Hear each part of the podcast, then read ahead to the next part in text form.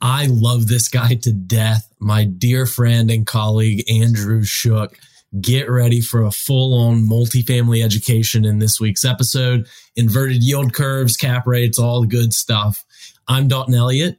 Uh, and fun fact, I was born in Hickory, North Carolina, raised in Murrells Inlet, South Carolina, Carolina boy.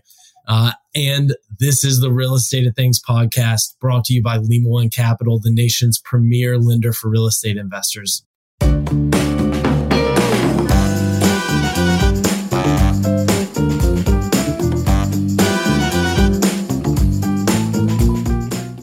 You're listening to the Real Estate of Things podcast. Sir Andrew Shook, thank you for joining, my friend. You got five, four, three, two, one. Here we go. We're live. We're going live and living color. I, I say Sir Andrew Shook because I only know you as Shook, Shooky Bear, Mr. Shook, Sir Shook.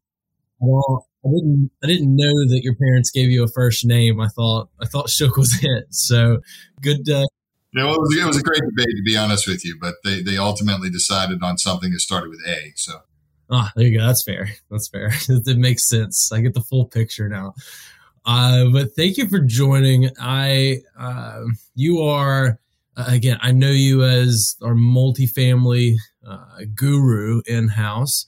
But tell me a little bit about uh, what you do at Lima One Capital and your background in the space. You have been you know you, you've run some shops so you you have quite the uh, the pedigree here well that's kind um, but i have been at it for more than a minute there's no doubt um, but yeah my responsibilities um, at lima one are to really you know look after the capital markets function for multifamily help with uh, uh, product development and pricing um, and it's a it's a bit of a, a you know dual role um, I work with a lot of the salespeople on structuring transactions and trying to, you know, make sure we can get them organized in a way that puts the right risk on the balance sheet and gets the deal done. Interface a lot with our credit partners um, and make sure everything is addressed and, you know, and pricing. So, um, I mean, it's not literally my title, but almost like a product manager kind of role.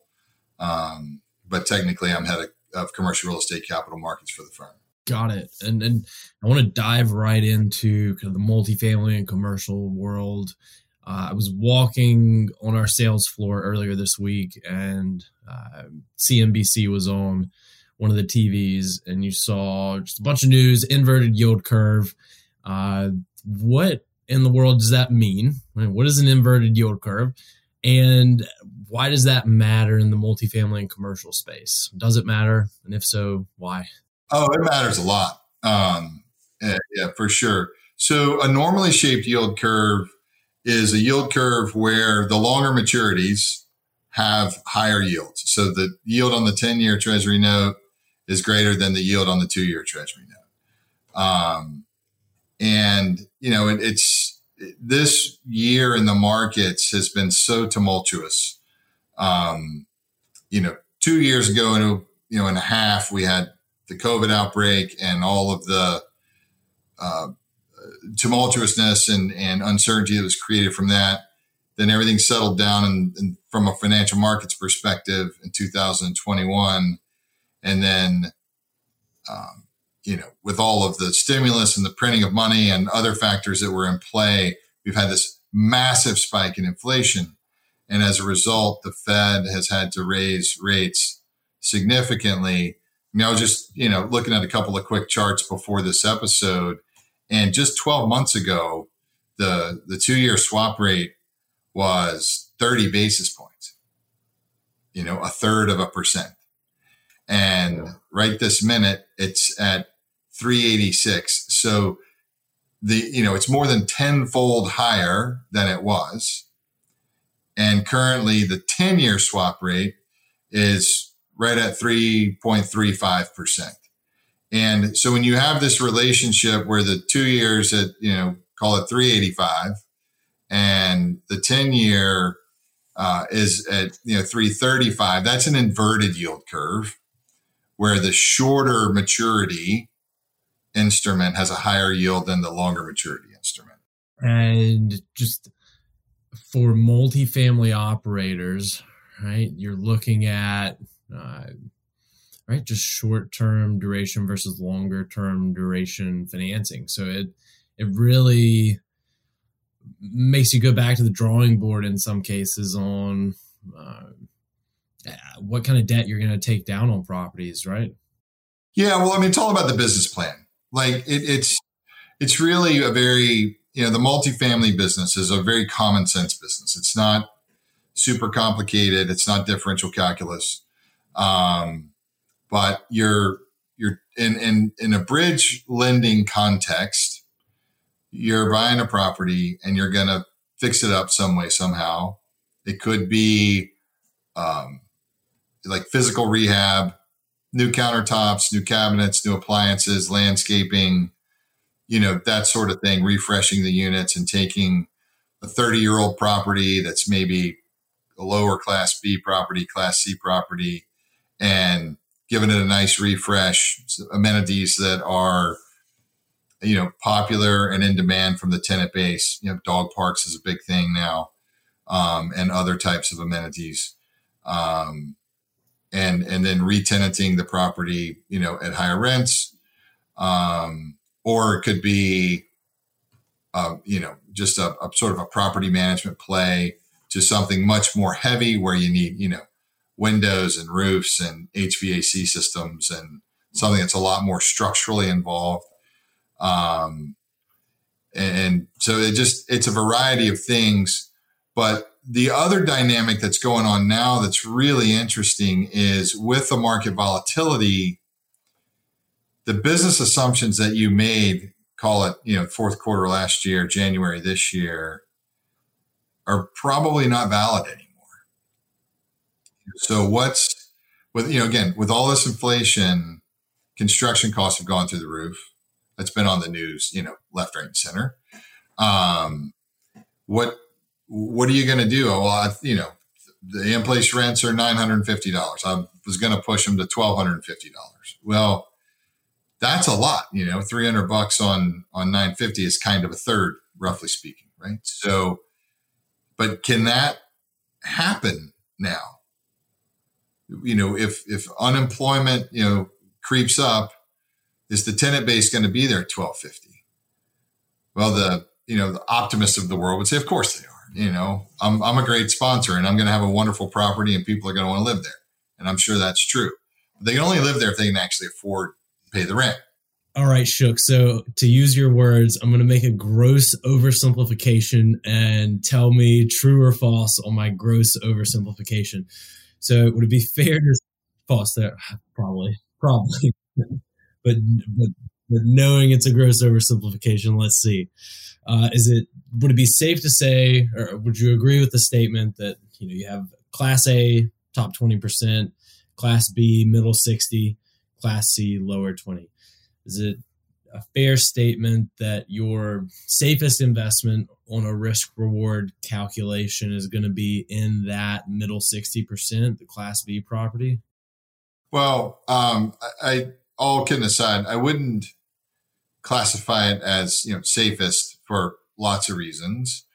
Um, but I think what's what I would agree with wholeheartedly is, you know, look, sponsors of of the really high end Class A buildings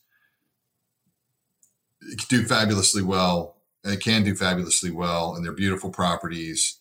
Um, but they are, in fact, by definition, um, uh, addressing a relatively small slice of the market, right? Because you, it's this layered effect of, you know, someone has the ability to pay and they're willing to pay, and what might, you know, we're we're, we're, we're all emotional beasts as, as human beings, right? So when we signed up for that lease two years ago or a year ago or whatever, we might, might be feeling great for whatever reason. And now, if we have more uncertainty, even though we could pay, we, we may be like, hey, you know what? I'm, I'm going to move into a, a lower dollar price place because I just, you know, something un, unsuspected happens. I just, I just feel a little better, you know.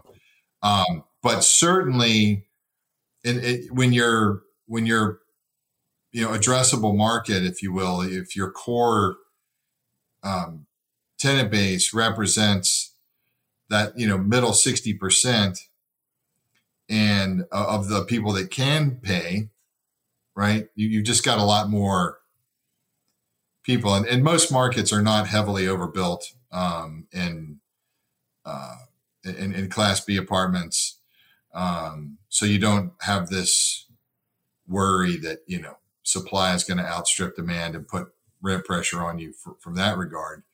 But you get you know you get to address the that middle sixty percent and some piece of that you know higher end market that you know people you know voluntarily or non voluntarily um, will shift out of that, um, you know, higher end, highly amenitized, you know, class A property into a class B property. So you're the, and, and the objective, right, is to fix it up, get it, uh, you know, 90 for 90, um, which is 90%, uh, both physically, at least 90% physically and economically occupied for 90 days consecutively.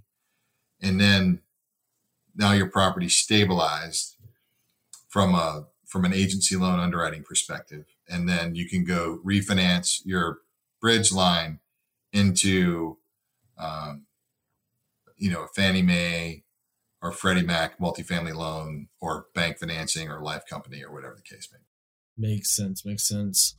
So let's keep it moving. Talk to me about cap rates. This is always a fun kind of multifamily topic. So I'm gonna I'm going to throw this uh, underhanded softball at you and take a swing at that however which way you would like.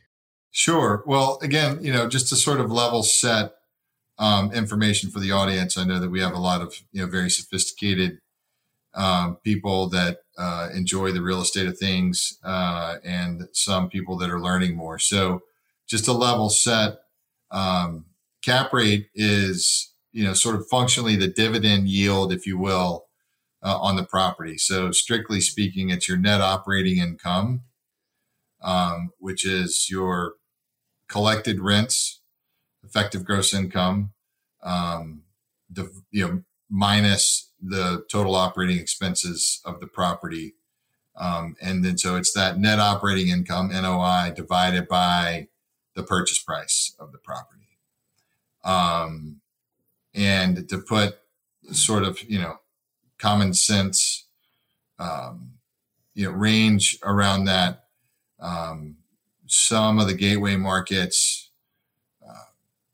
particularly on the west you know san francisco la san diego you know east coast you know boston and and the greater metro new york area dc pockets of dc and the surrounding areas have gotten really low like you know, three odd percent. I, have seen a couple of two handle cap rates and that just like blows my, I don't understand, but that's, yeah, it just, you know, it's, that's a very technical bid, you know, a lot of money chasing a small number of assets.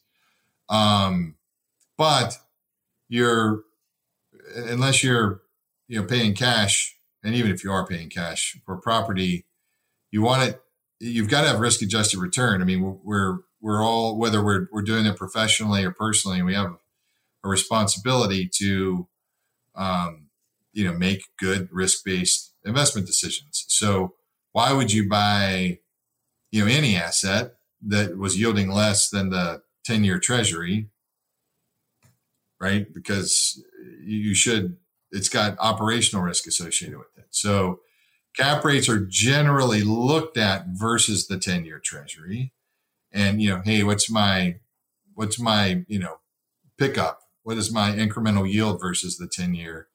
And cap rates are frequently, um, you know, a cap rate over seven percent in most markets um, is considered pretty high. Again, in the major markets, they're frequently in the threes um, or low fours, uh, and there's you know lots of sort of common markets where that cap rate on a stabilized basis will be in that five to seven, you know, upper fours, maybe out to seven and a quarter, seven and a half um, percent range. And So, you know, that makes a lot of sense. You want some buffer over the 10 year. So, you know, now let's think about the last year or so. You bought uh, uh, a property at a at a four percent cap rate in some market, and now the the two year treasuries at uh, rather swap rates at you know two eighty five and the ten years at three thirty five. So you know you're looking at the ten year now you're you're just sixty five basis points of, of incremental yield premium over just you know buying a regular way fixed income instrument. So um, that's not a a particularly you know I would respectfully submit that's not a particularly healthy risk position to be put in. Um, the if you're in a you know six cap, you're still you know at least you know at least 150 200 basis points you know to the good. Um and that's in in the context of of historical ranges. Um you know 400 basis points of cap rate spread historically would be very wide. Um and you know less than 100 basis points is is definitely tight from an operator standpoint you know i think when COVID broke out and through today, uh, it just feels like we've seen a bigger number of SFR investors moving into the multifamily and commercial space. Uh, I think at least from the day to day on the sales side at Lima One, uh, kind of see that. What off the top of your head, uh, you know, some of the key points of advice, tips, watch out for uh, the nuances for someone who is moving from the SFR space into the larger unit multifamily space? Yeah, well, um, it, it, makes a lot of sense. Um, you know, in a, in a multifamily property, all of your doors are on the same tax parcel, right? You don't have to drive across town to, um, you know, fix a leaky faucet or, or, or do whatever. So, multifamily properties are much more operationally efficient. Um, that said, they are you know a little bit of a different animal. So depending on the um, the magnitude of of your you know SFR, your existing kind of SFR business, um, I think you would be you know uh, well advised to spend a good amount of time interviewing property management companies that have expertise in both the local market that you're investing in. Um, most lenders, including ourselves, require third party professional property management if you don't live very close by and um, you know can demonstrate that that that that you have the capability to do so um, but also the the, the type of properties that, that you manage or that the property management company manages. So, you know, it's, it's a different thing to manage uh, uh, high end, expensive, very customer service driven, you know, class A property than it is to manage a garden style apartment.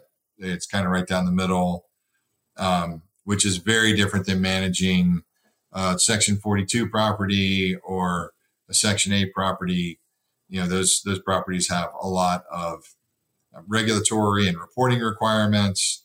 Um, and they're, they're, they're all, um, you know, if you have students in your property, you know, all of those things are present unique uh, property management profiles, and you want to make sure that um, you've got a good property management company that's got a demonstrated track record in both the market and uh, the property type that that you're buying.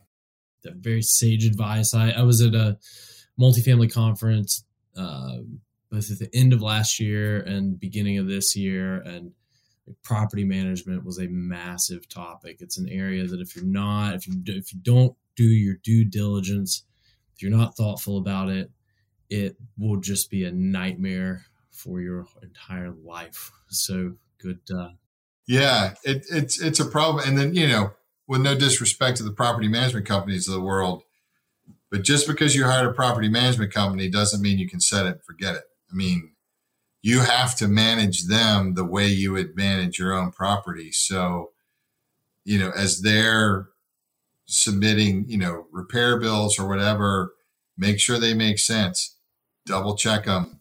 Um, and, and really stay on top of it. So, um, and, and then, you know, if you grow more and you want to set up your own property management company, then depending on, on your, on your, you know, business plan and how densely uh, populated your, your properties are, you know, maybe you can do that. But property management is, is really key for the long-term holder. Shook, uh, you're in this special bucket of people to me, and I, I truly mean this. Uh, like I, I know every time I have any lengthy interaction with you, I'm going to learn something. Uh, and that is very exciting and valuable to me, uh, personally and professionally. And so I, I, truly thank you for hopping on this episode, but just more broadly, thank you for being you, my man. I, I appreciate you. Well, that's very kind. Um, I, I, I, love working at Lima One and, um, it, it's a great team, you know, and we've had a lot of success. Um, we've been blessed. You know, we're up, you know, over 20% quarter over quarter in the multifamily business alone.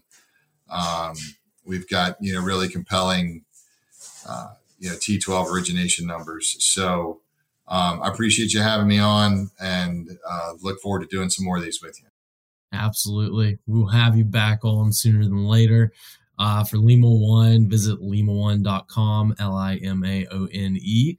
Uh, you'll find our great multifamily product offerings there on the loan program page, in addition to SFR, rehab, rental, new construction, uh, bridge. We do pretty much everything here, big tent. So thank you again, Shook. Thanks everybody for listening. All right. Thank you.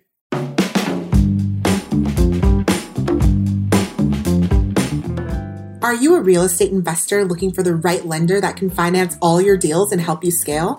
Lima One Capital has the best suite of loan products in the industry, bar none. Whether that's fix and flips, fix and holds, building new construction, or buying rental properties, they have incredible financing solutions for it all.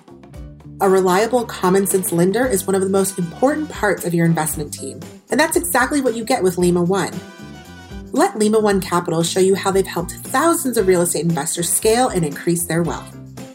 Check out limaone.com or call 800 259 0595 to speak with a consultant in preparation for your next project.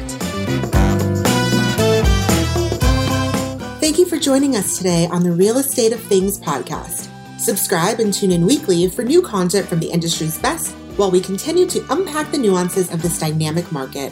Follow us across social media for additional insights and analysis on the topics covered in each episode. And remember to rate, review, and share the show.